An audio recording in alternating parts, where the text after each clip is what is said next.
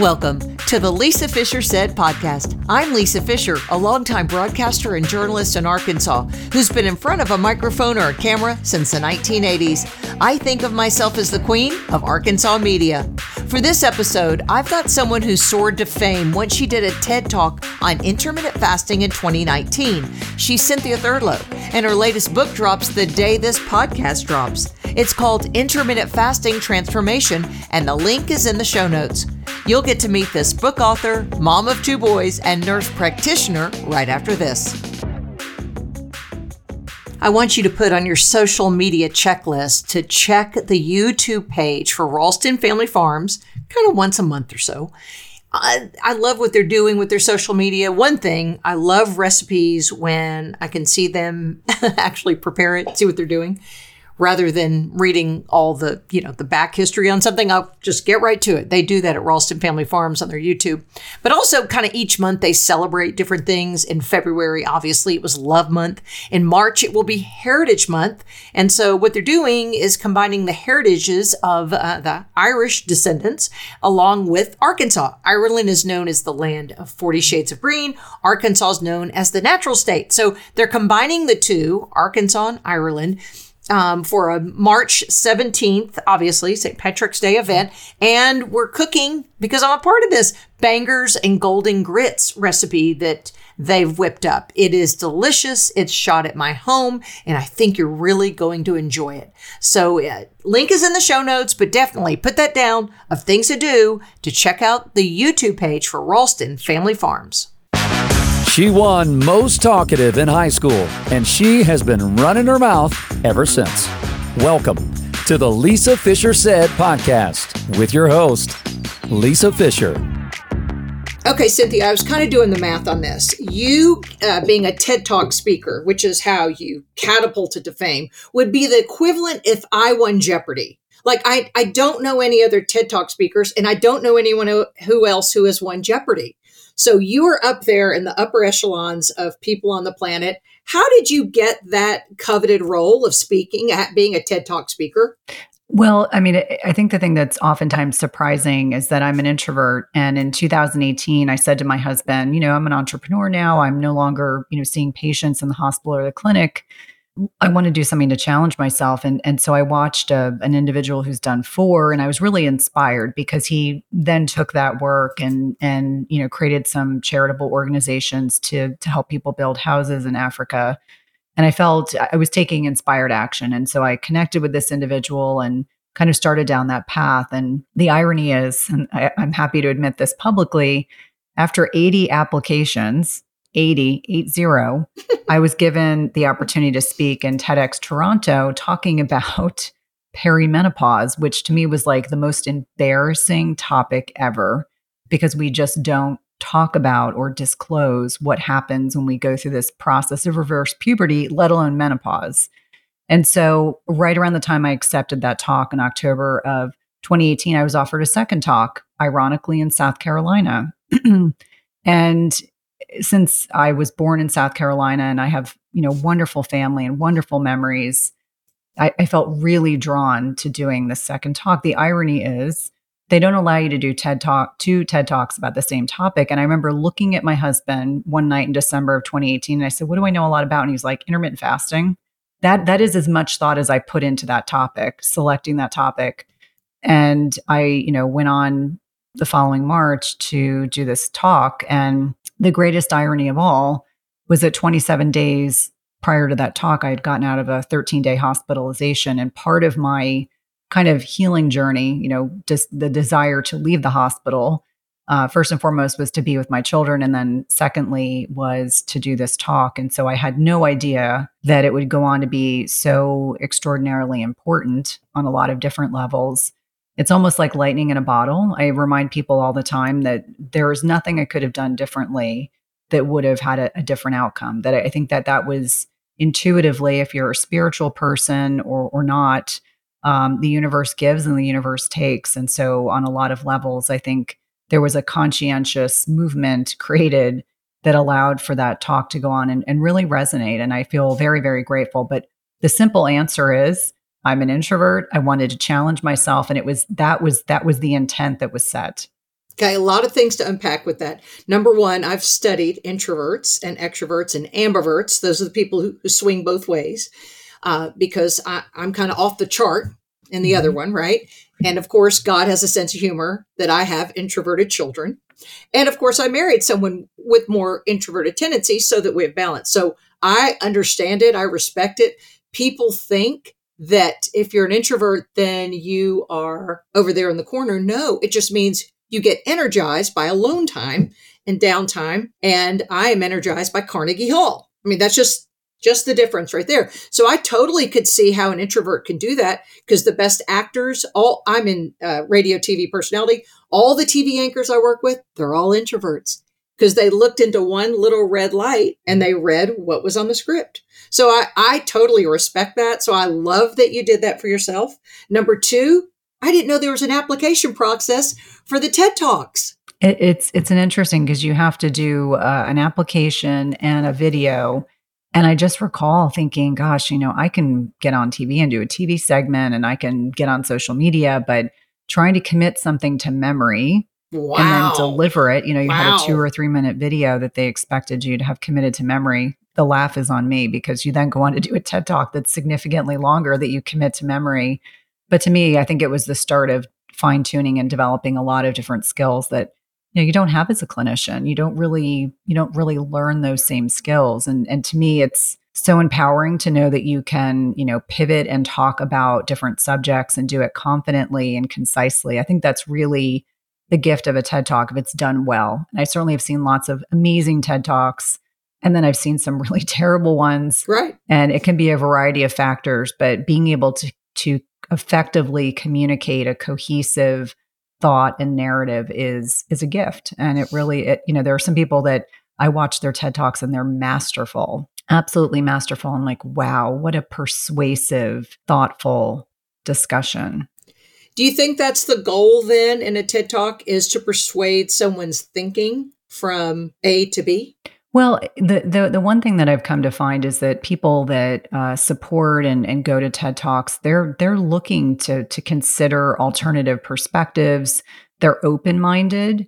Uh, they're intellectually curious, and and I would imagine, you know, given my two experiences when I was speaking with audience members, that was the consistent theme that I saw. That these are individuals who probably are curious about a variety of topics and and come to those events just to be inspired to learn about something maybe they were already familiar with or a different perspective.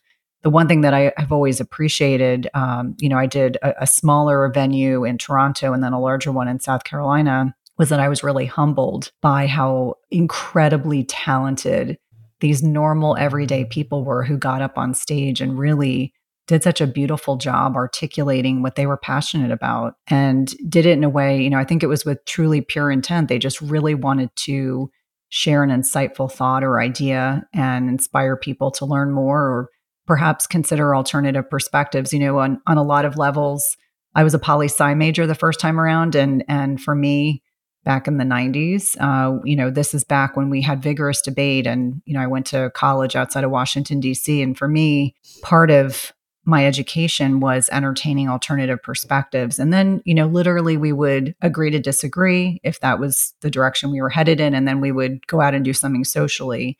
And I think this is something that's really missing from the the common narrative that um, yeah for sure for sure. that we see like trying to explain to my teenagers that this is not always the way things were and how you know challenging it is as someone who's always been super intellectually curious and I'm always open to learning new perspectives and ideas that I think TEDx has really done a nice job of trying to stay current and also keep people, you know, continuing to kind of flip the narrative. So it's not always predictable. There might be something unique or different um, in those talks. And and you know, for me, like I said, you know, given the, the current narrative that that's out there, and I'm trying to be very um, careful and conscientious I, I about what are. I'm referring to. I, I, think we've lost that in many ways. And, oh, it's and a for me, it's a beautiful thing to have a platform where people can, you know, share ideas that are important.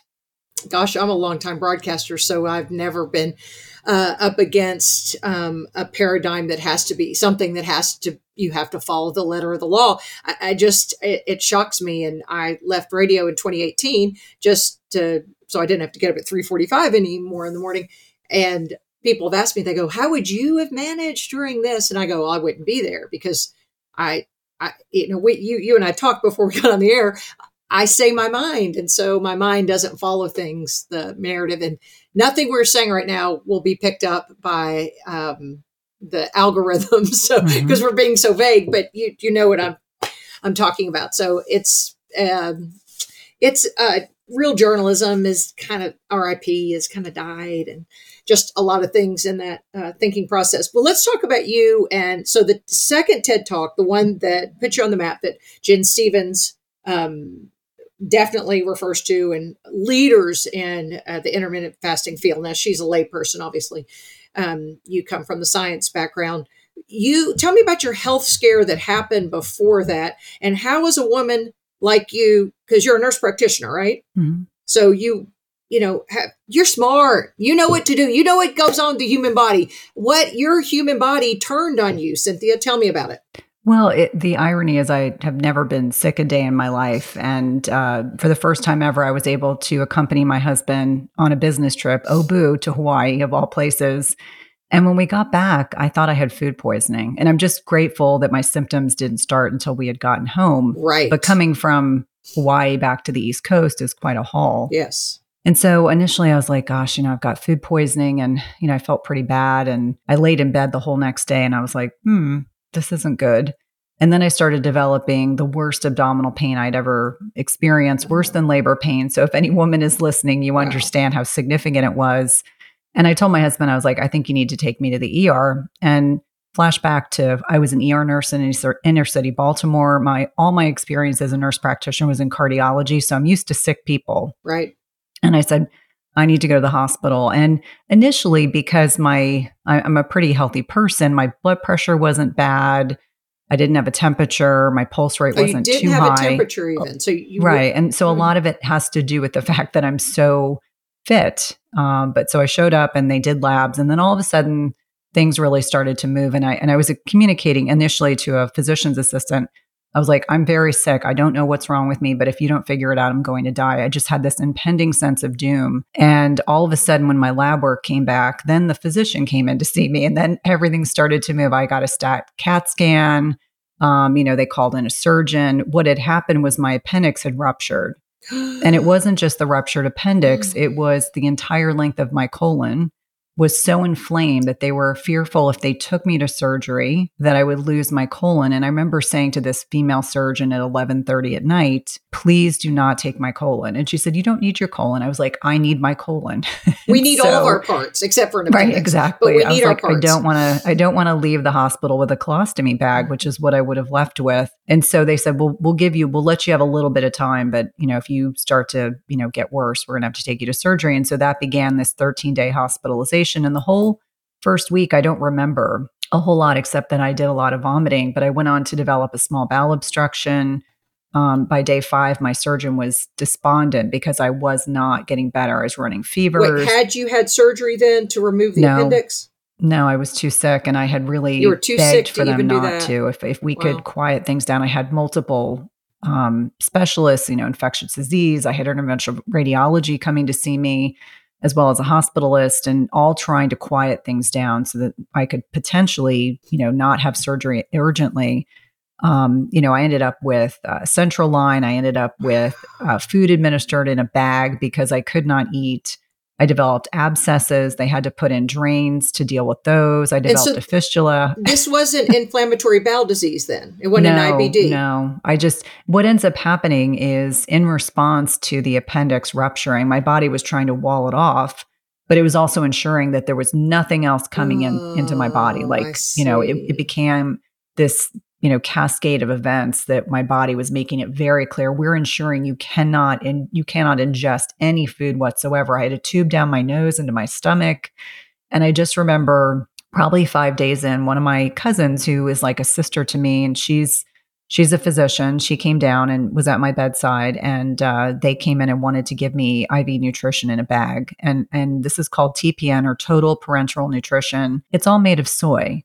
And in my crazy mind, I looked at my cousin and I said, "Can they give me organic TPN?" and she was like, "What?"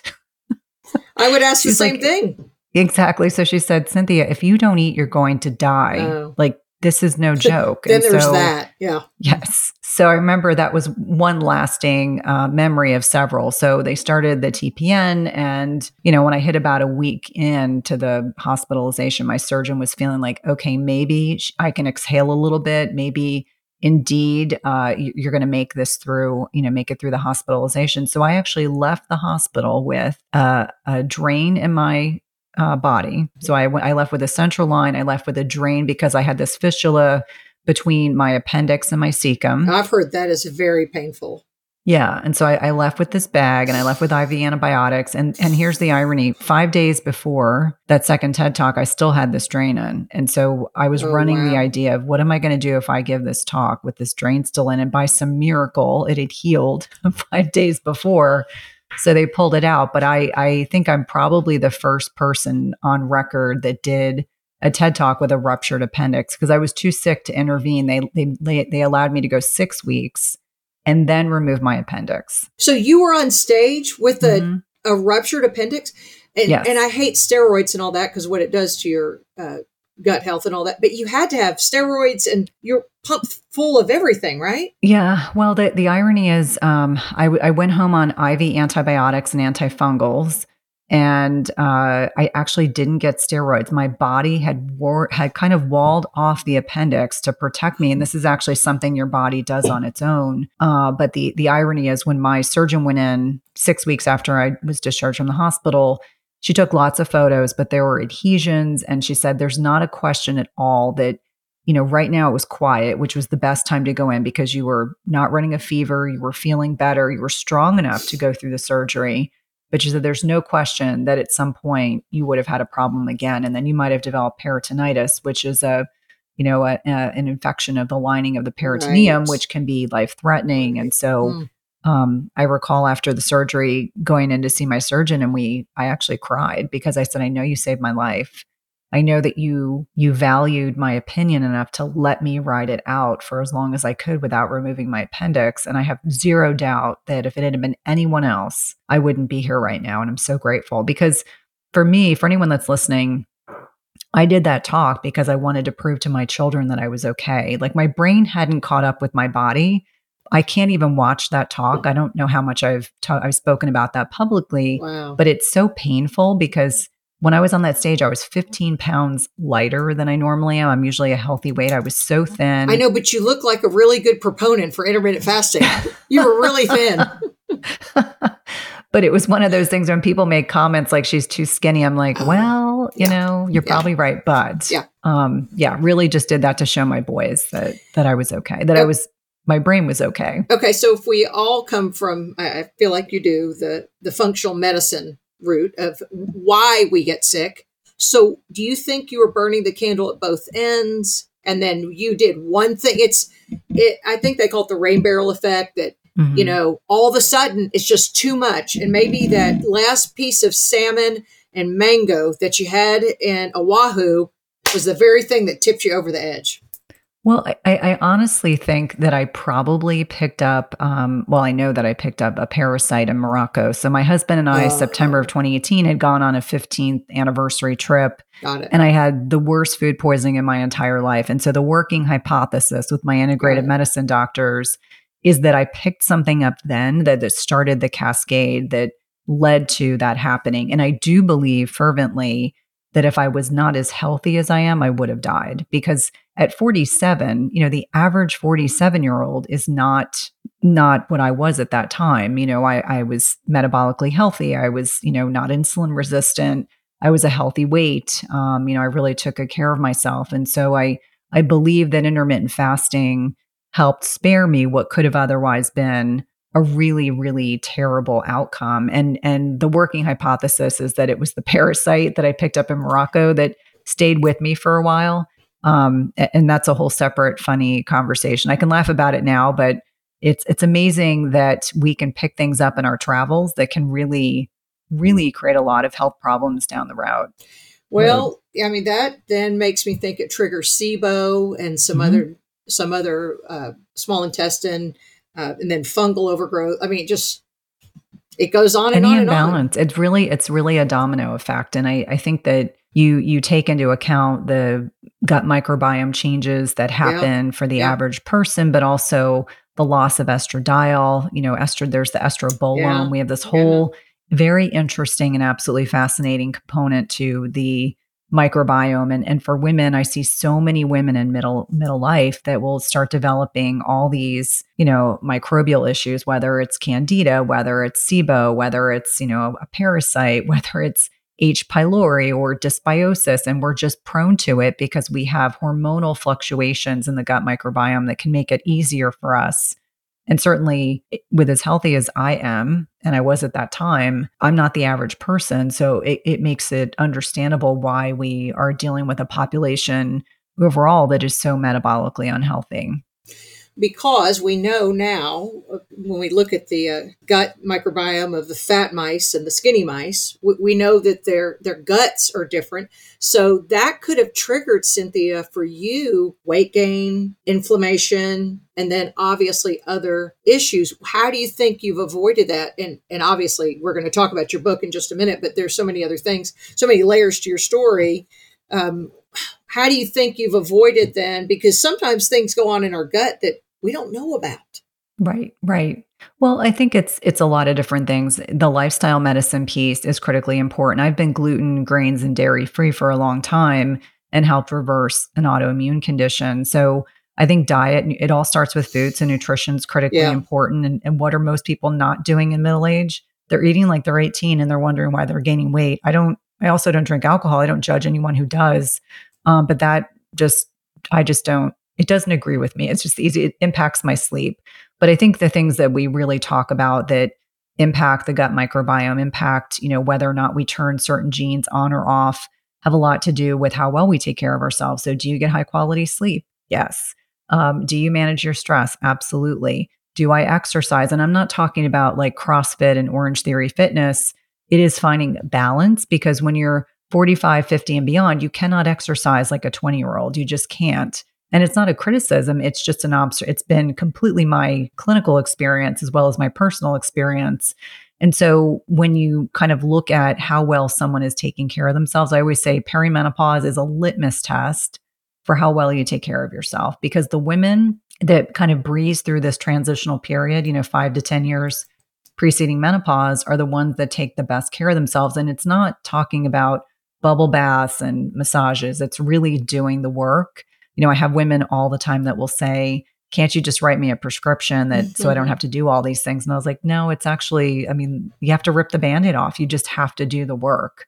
And so I think on a lot of levels that how well I've I've taken care of myself and certainly, you know, my own transition through perimenopause taught me a lot. And so I think that all of those things um, have allowed me to live a pretty good quality life. But I'll be completely transparent with you that you know, that darn parasite. I had chronic giardia. Um, that definitely then, after being properly oh. treated for that, I had a leaky gut. And then, you know, you go down that rabbit hole. And I wholeheartedly agree that a lot of things that we do properly, and, and obviously I was in a position where taking antibiotics was my only option, yeah, yeah. Uh, you then create another problem. And so then you're down that rabbit hole. So I think it's a journey, it's not a race.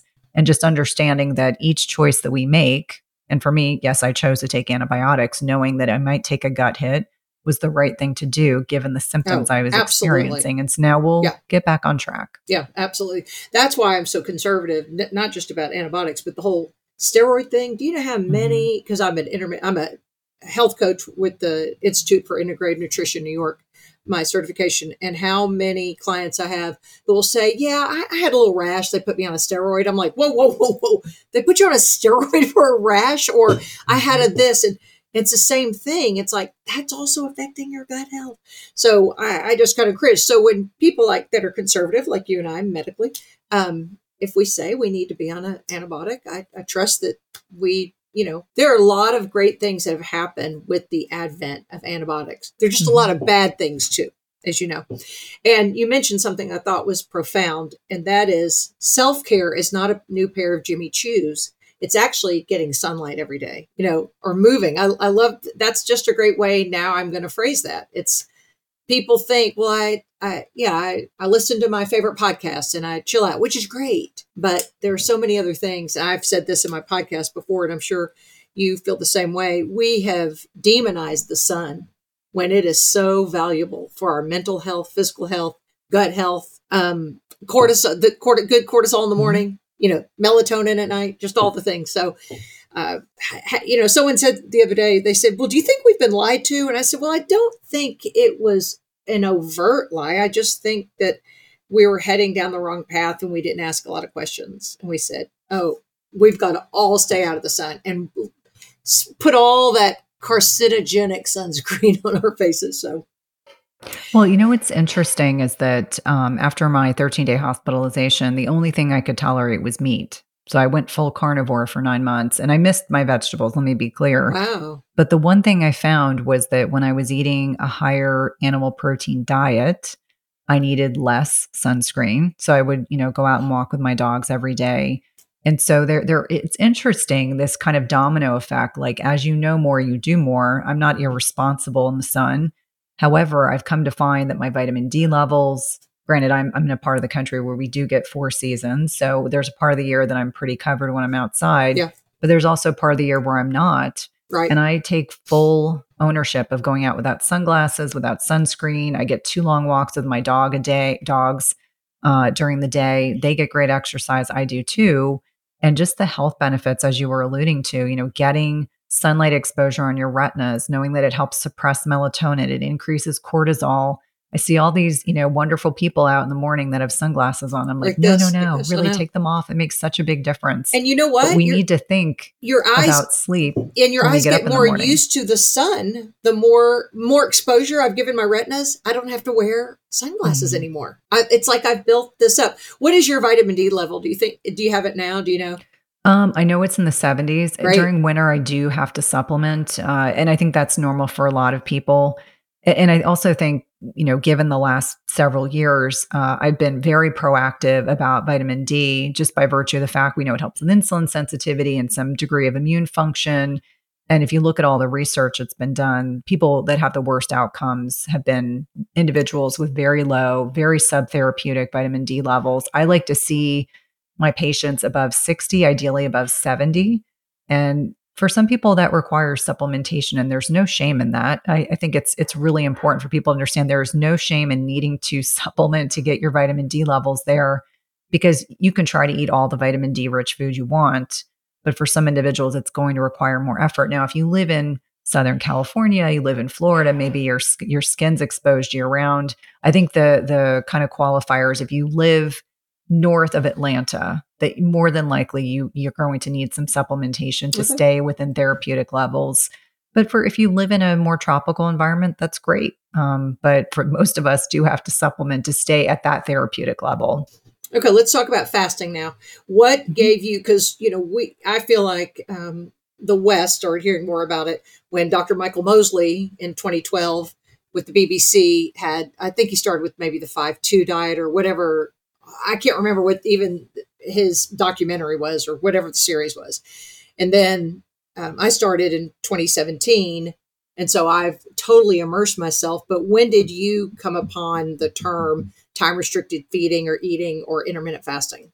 2015, 20, early 2016 is when it started for me. And I always say that finding Jason Fung's work for me was what gave me the courage to feel comfortable as a clinician because as a clinician you know we're kind of taught to be very research focused evidence based and after i read his book the complete guide to fasting mm-hmm. that was that was it it was i was going to completely jump right in with with both feet in fact i've had conversations with him where i've said i have to give you credit how grateful i am that you know there was another you know western medicine trained provider right. that was really at the forefront of fasting and so that's when it started. And, and it started with me because I was in perimenopause and just felt like things were starting to spiral and I needed to do something different. And I felt so good within the first couple days, first week, that it really literally bled into all the work I was doing uh, with patients starting to talk about that. And let's be honest, this is completely contrary to what I trained in. I trained at a big research institution.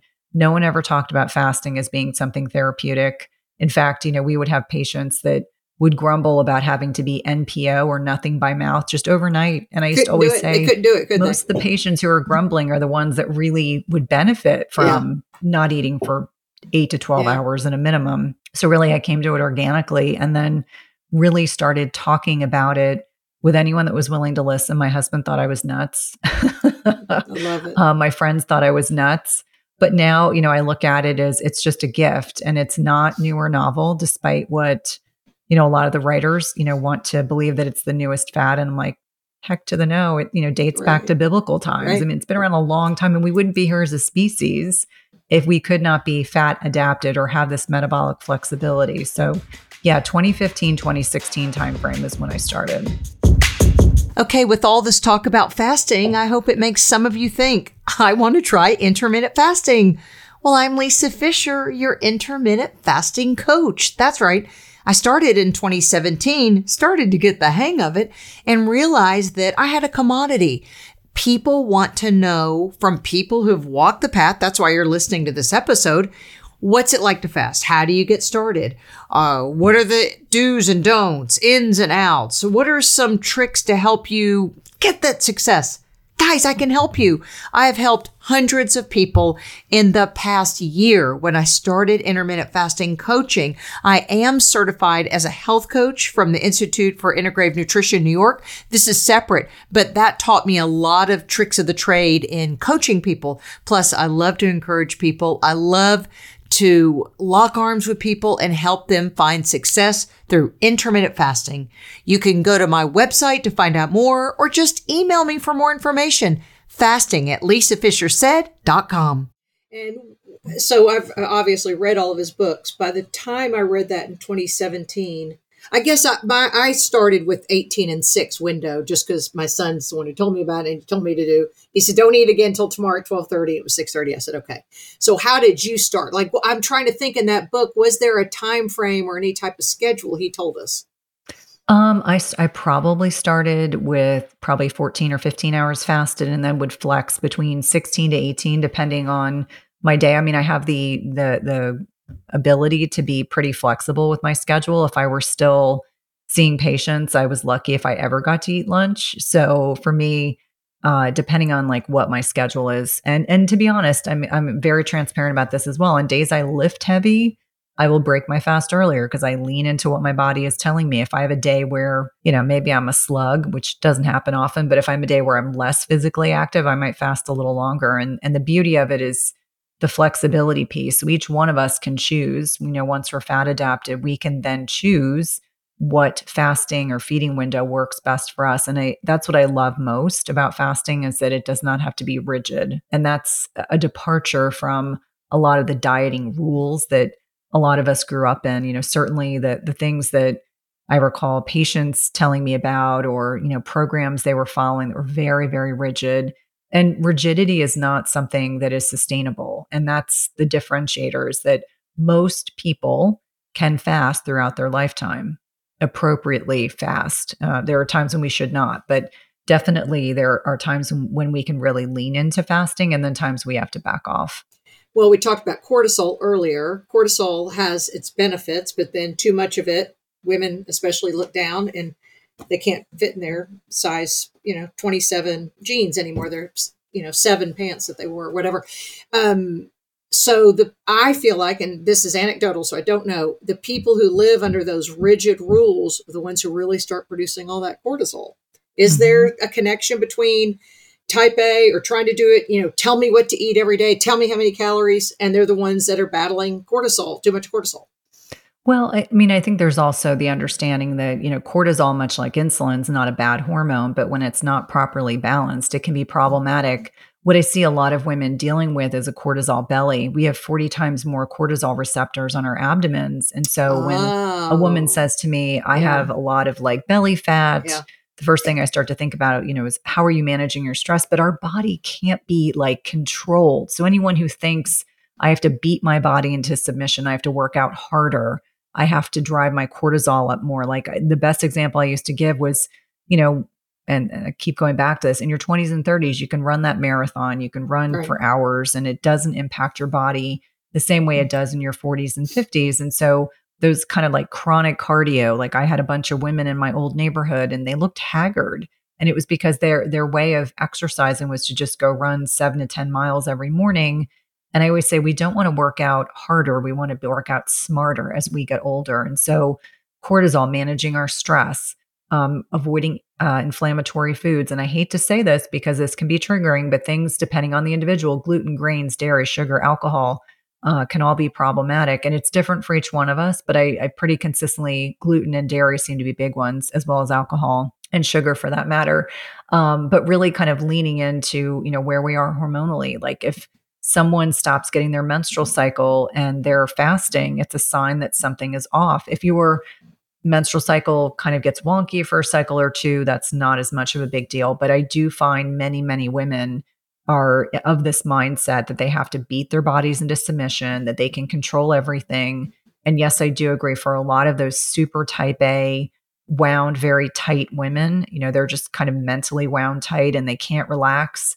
That becomes a problem. So I always say you have to find something for yourself to get you out of fight or flight. So we have the autonomic nervous system and we've got sympathetic and parasympathetic and most of us are stuck in this fight or flight. I'm being chased by a rabid animal, and our body can't differentiate between being frustrated with a spouse or bad traffic or you know you get on the phone with a customer service rep and it eats up an hour of your day and you're irritated your body can't differentiate between that and actual like i'm being chased and i'm going to get eaten does not differentiate that so really ensuring that we do things to help our body find balance. May not be that you're 100% in sympathetic, but it could be that you have to do ostro, you know, alternate nostril breathing. Maybe you need to do yoga. Maybe you need mm-hmm. to disconnect from technology.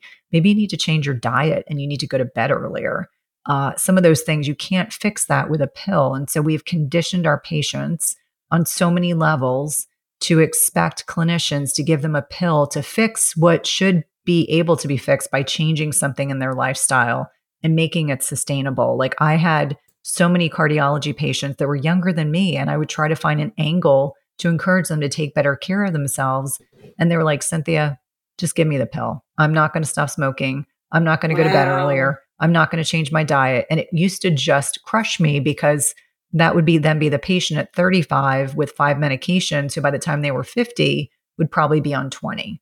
And that is just the way things have become. And it's much, much easier to create sustainable strategies that you can do for the rest of your life than just keep adding pills. Because, I mean, that was part of the impetus for me leaving clinical medicine. I loved and love being a nurse practitioner. I love the work that I did. I hated writing so many scripts because I kept saying we're missing opportunities with our patients. And certainly, women in particular you know, I, I, kept seeing women over the age of 40 that were struggling with the same symptoms, the same constellation of complaints. And I was like, we are missing opportunities. Now I understand. I didn't at the time, but now I really do. I've heard you say before that um, I love this that middle aged women don't have to gain weight. Mm-hmm. Why don't you address yeah. that? Your yeah. thinking behind well, I, I think when I hit the wall of perimenopause, so I did that first TED talk on perimenopause, and I was so embarrassed so embarrassed because really? first of all, how was I po- how could I possibly be that old? Like in my mind like chronologically right. I didn't feel my age, but no one had prepared me. Yeah. No one had talked to me about what was to be expected at that stage of life. Not my mom, not my girlfriends, not my training, not my GYN, no one other than when I went in for an annual exam, my GYN as I was saying to her my periods are very heavy she was like, oh my God. She was like, okay, so this is how we're going to fix this synthetic hormones, an ablation, an IUD, or, or if you don't even want to deal with this anymore, we'll do a hysterectomy. And I was like, no, no, no, no. And she, you know, looked at me and said, you know, maybe this is just the way things are now. And I said, I'm five foot three and gaining 10 pounds makes a big difference yeah, in how I feel about sure. myself. It's not okay. It's not something I'm ever going to uh, brush under the rug and not think is a big a big um, a big problem because I said something's imbalanced in my body. That's why this is happening, and so that really dove me down this rabbit hole of really closely examining why this happens for women in this stage of life. And so it goes back to the lifestyle piece, meal frequency, choices of inflammatory foods, not enough sleep, high quality sleep, not managing your stress, the wrong types of exercise. And that's just a starting point. You know, there's this whole other level of um, gut health and toxin exposure, yeah, sure. as well as other. there's so many factors. There's like 10 things I always call weight loss resistance, but it's not benign. You know, we, we need to stop making weight gain not a big deal, that it should just be the way things are. It is a sign of an, imba- of an imbalance in the body. And we have to be able to look closely at hormones. We need to actually understand what's going on. What happens for a lot of women in perimenopause as they have fluctuating amounts of estradiol, which is the predominant form of estrogen, we become less insulin sensitive. So that means you could be eating the same exact food. Maybe it's a healthy, healthy macros that you put together, but all of a sudden your carbohydrate tolerance is not what it used to be. I know that's certainly my case. You know, I have a threshold at which I try to stay under. And I always remind people being carbohydrate aware eating great quality carbohydrates, and that could be squash or sweet potato or root vegetables as opposed to rice and pasta and bread. And yes, I know those things are all delicious. However, they do not serve us well in making sure women are really leaning into hitting their protein macros. This is a huge problem that I see for so many women that they're afraid to eat more animal based protein they don't eat sufficient amounts. The other thing that really stinks, but it's a question of if, but not, you know, it's not a question of if, it, it, but it's when. Sarcopenia, this muscle loss with aging starts to accelerate after the age of 40. We have our, our peak bone and muscle mass in our 20s and 30s. Okay, no one taught me that. and then you head into your 40s and you're replacing muscle with fat. And we have to think about muscle as the organ of longevity. We have to think about it as a glucose reservoir and it, how important it is for insulin oh, sensitivity. Yeah. So when women don't want to lift weights and they don't want to hit enough animal base, they don't want to consume enough protein, that becomes problematic. That impacts metabolic flexibility. That impacts insulin sensitivity. And so again, it's this awareness of ensuring women understand the choices that they're making really do have a big impact. And you know, one other thing that I want to tie into that ketogenic diets may work well for some women and not for others. And a lot of women see men doing really well, like ketogenic diets, they do really, really well. And some women, it's too much fat. They're fat malabsorbed. They don't do well with that much fat. So I always say, let's really think about it as we want to hit our protein macros because that shuts off our appetite. You know, we hit those satiety cues because um, there's specific hormonal regulation in the body that will do that. And when women really lean into to animal based protein, as an example, all of a sudden they're full. They're not looking for chips. They're not looking for chocolate. They're able to walk away from the table. They're able to create and maintain muscle mass, and they have to lift weights to do that and get high quality sleep. But those are the things that can help women rewrite the narrative for middle age. Like the whole concept of saying to women, oh, you know, you're going to lose your weight, your waist, and, you know, you're not going to be able to fit in your clothes. And no, it's not related to HRT. And I remind people that I'm not anti hormone. I think if, if someone needs to be on hormones, and I, I actually um, have completely kind of rewritten the narrative for myself personally on what I think about HRT. For many, many people, that's like the last missing link that can really get them sleeping better and feeling better. But it should never be a frontline therapy. I think you have to get all the lifestyle stuff dialed in okay. first and then you yeah. layer that in. And then I see much better success. And I can't tell you how many women end up in programs of mine and they're suffering. They're barebacking their way through menopause or perimenopause because they are terrified of hormones absolutely positively terrified of hormones. And when we have conversations and I refer them on to people who this has become their life work, I think about Avrum Bluming, who he and Carol Tavris have done this amazing, amazing book called Estrogen Matters.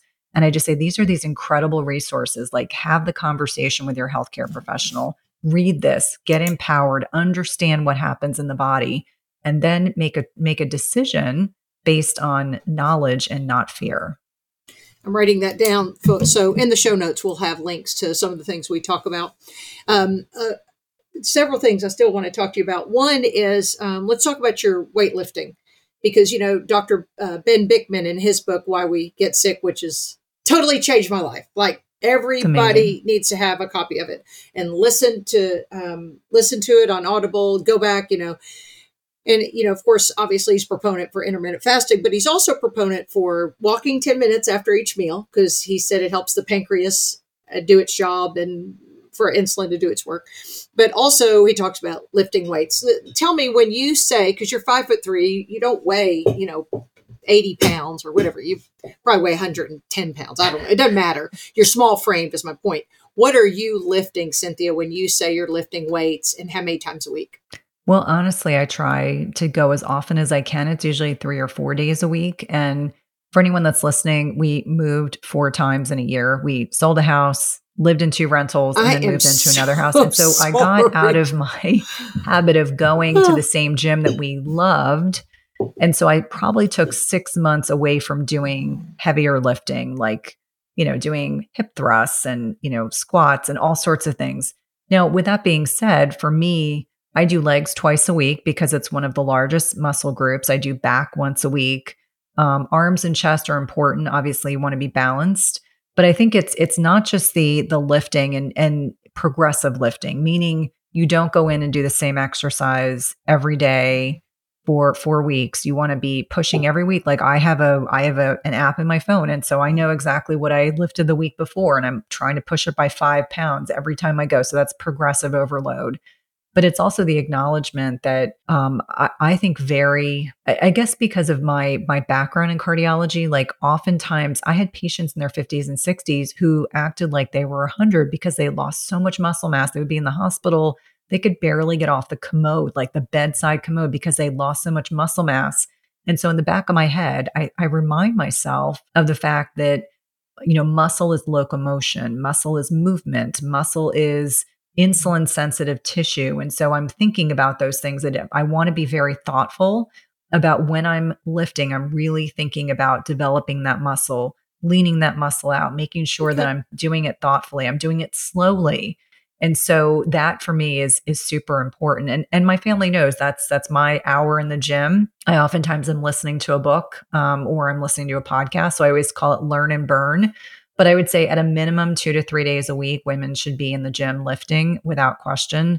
And then I think also just the concept of movement, meaning, uh, you know, I walk my dogs in the morning, I walk my dogs in the evening. I aim for 10,000 steps a day. And for anyone who's listening saying, oh my God, how do you do that? Well, the joke is I try to aim for four miles by midday. That's my goal.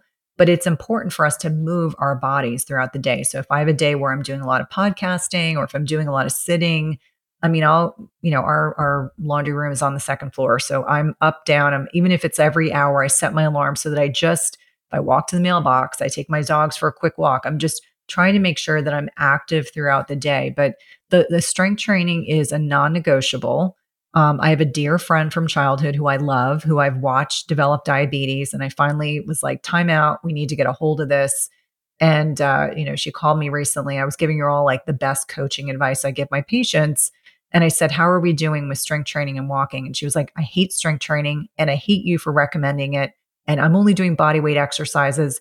And I said, Listen, if you hate it that much, it means you're doing good things. Like the things I don't want to do or the things I need to do. Like Yeah. I don't love yoga, but I need to do yoga. Yeah. And I said, You know, remember when years and years and years ago when we were in college and whether it was, and this is a terrible analogy, forgive me, there were, you know, shots we didn't like doing, but we would sometimes just do them. And so I'm not making the that's not a good comparison, but you know, get into the habit of Yeah. doing things that initially you don't really love and kind of layer it in. So movement, lifting weights, super important. You know, I think flexibility work is super important as we're getting older. So that yoga that I was referring to that I got out of the habit of doing uh, over the last two years, I've started my yoga practice back again, and I do, you know, occasionally I do Pilates. I mean, I'm always finding because for me, I need to do different things. I'm kind of like I get bored. Like my dogs get bored if I we do the same Plus, tricks with them all the time. getting a rut. I like don't variety. you think? That, that are same thing with my fasting schedule. You know, I have today's Monday, so I try to do a 24 hour fast because on weekends I have I eat probably in a six hour window. I mean, it's just I, I just Mhm. mix things up. Just I don't know, just because I can. Um, Variety is important. I, I jokingly always say monogamy is good. Food monogamy, Yes. fasting monogamy, not good. We want to change things up, and our bodies need that. Like it's actually Yeah, you know, just like I was saying, my dogs don't want to do the same walk every day. They don't want to do use the same toys every day. You know, we as, Yeah. as individuals need to challenge our bodies. Yeah, for sure. Uh, one more thing, just looking at you, your light eyes, small frame. Um, the rest of the world would worry about you getting uh, osteoporosis. I'm not worried because your vitamin D is good and all that. So, because I'm not going to take the medicine for sure, you know.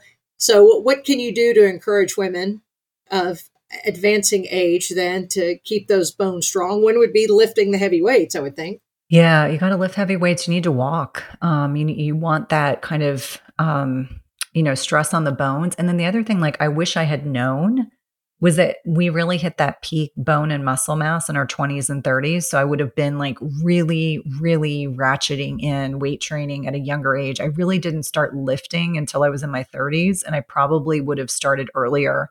The other thing is, if anyone has been told they're osteopenic, it's complete garbage. You know, you can't compare the bone strength of a 50 year old woman to a 25 year old and think they're going to be the same.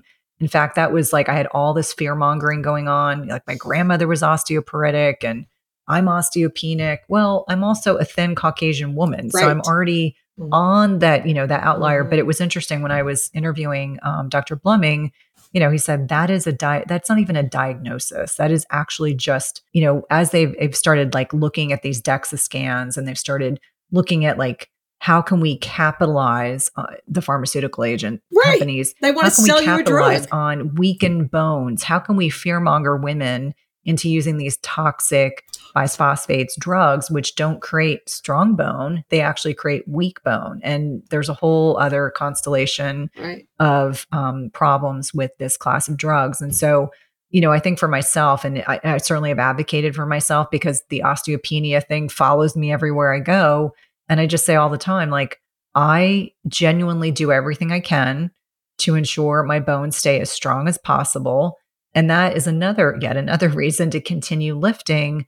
And, you know, there's no shame because we know there's also, um, there's also an interrelationship between progesterone and testosterone and estradiol and bone formation and bone strength. And so I think it's important for people to understand that if they choose to go on hormone replacement therapy, that is that is another layer that can help with that bone um, strength and bone tenacity. But it, it should not be a frontline Right. it should not be a frontline agent. I, I think that's an important, like, there's no shame in doing that. I think I have had some women reach out to me on social media because they're like, I feel like I'm cheating. And I'm like, on what?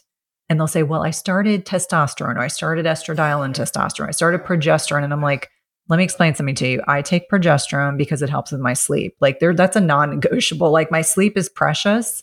Now, whether or not I'm in a position where, you know, you know, at some point I decide to do testosterone or estradiol, that's totally okay. And I don't want anyone to get the message that somehow that's a negative thing. You have so much information, such a wealth of information, Cynthia. Tell me about your book then. It's it's 45 days you're looking at in, to start intermittent fasting. So I like that and tell me how you got the science of that.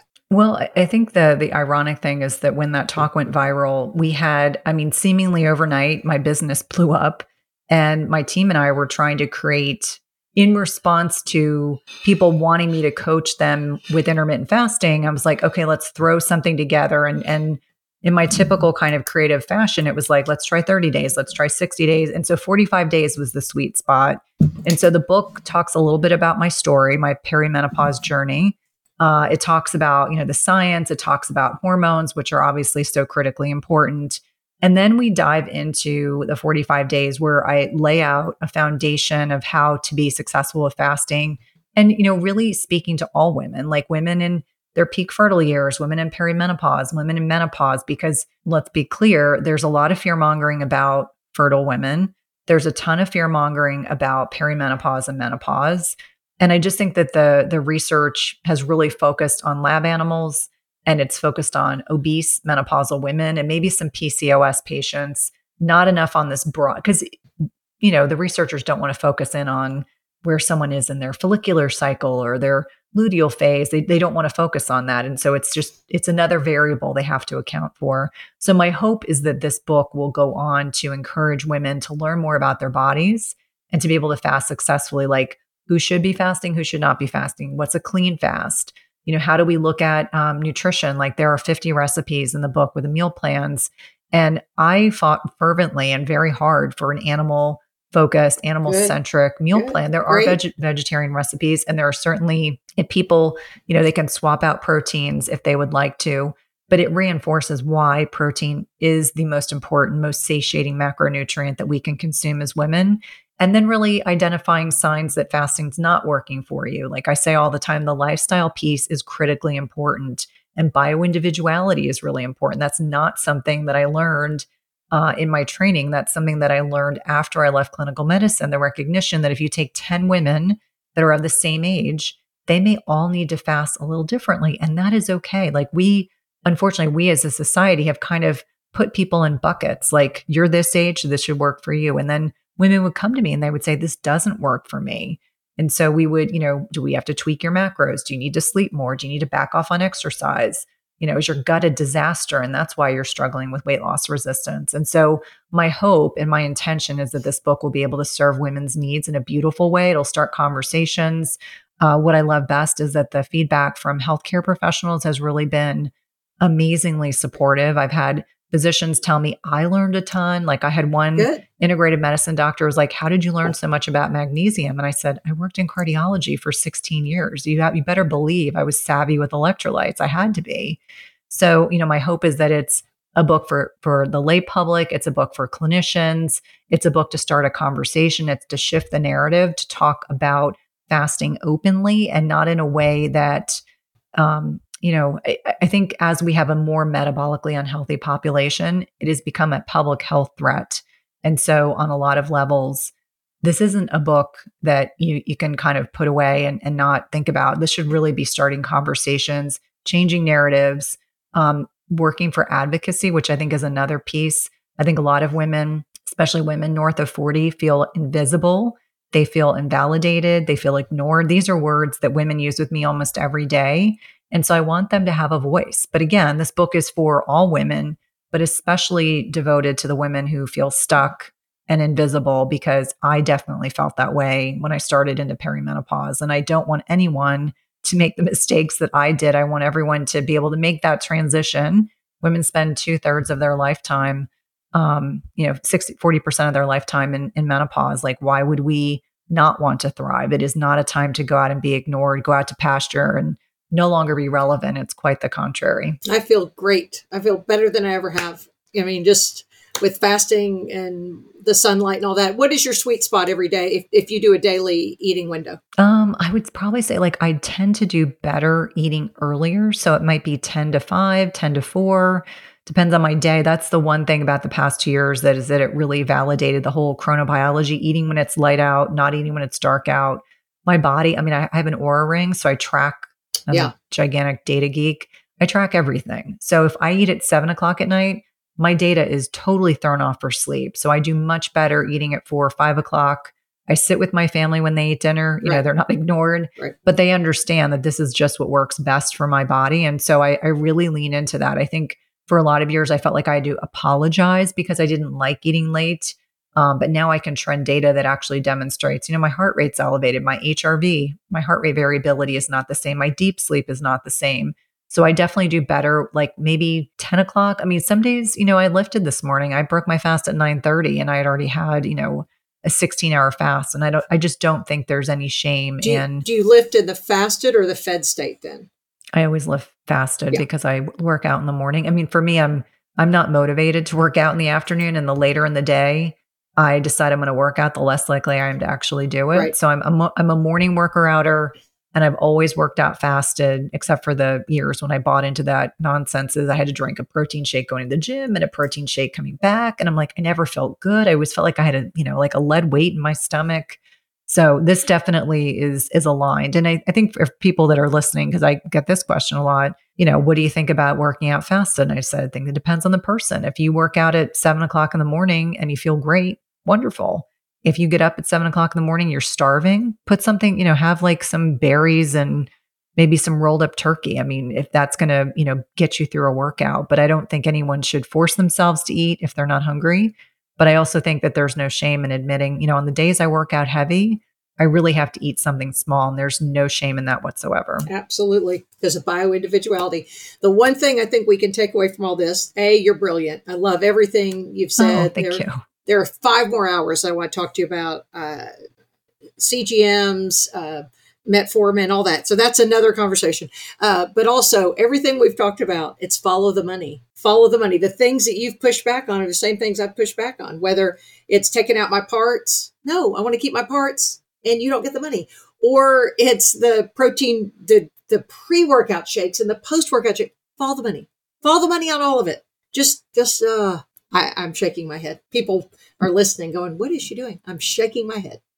So, thank you. but I think it, it's one of those things where, um, you know, for full transparency, my trainer always wants me to take essential amino acids. And so we've tried a bunch of different ones and I can't stand the taste. I told her, I said, I have to hold my nose and drink them. And th- there's not even any junk in the, they're like the Kion, which is Ben Greenfield's products. Yeah. They're not even bad products. They're, they've got fairly clean ingredients. And I jokingly tell her, I'm like, I cannot, because it's the, it, there's something about the taste that just doesn't resonate.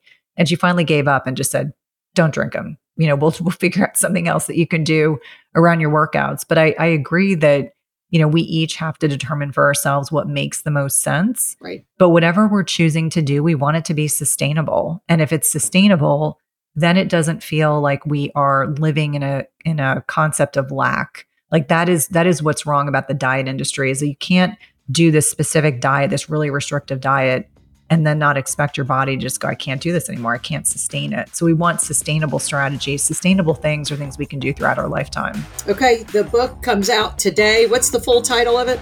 Intermittent fasting transformation, IF 45. I love it. Everybody, go get a copy. I'm getting mine after. I mean, the day this drops. I'm getting a book. Thank you. Thanks for listening to the Lisa Fischer Said podcast. Be sure to hit subscribe and download all the episodes and leave a review, won't you? The Lisa Fischer Said podcast is produced by ClantonCreative.com.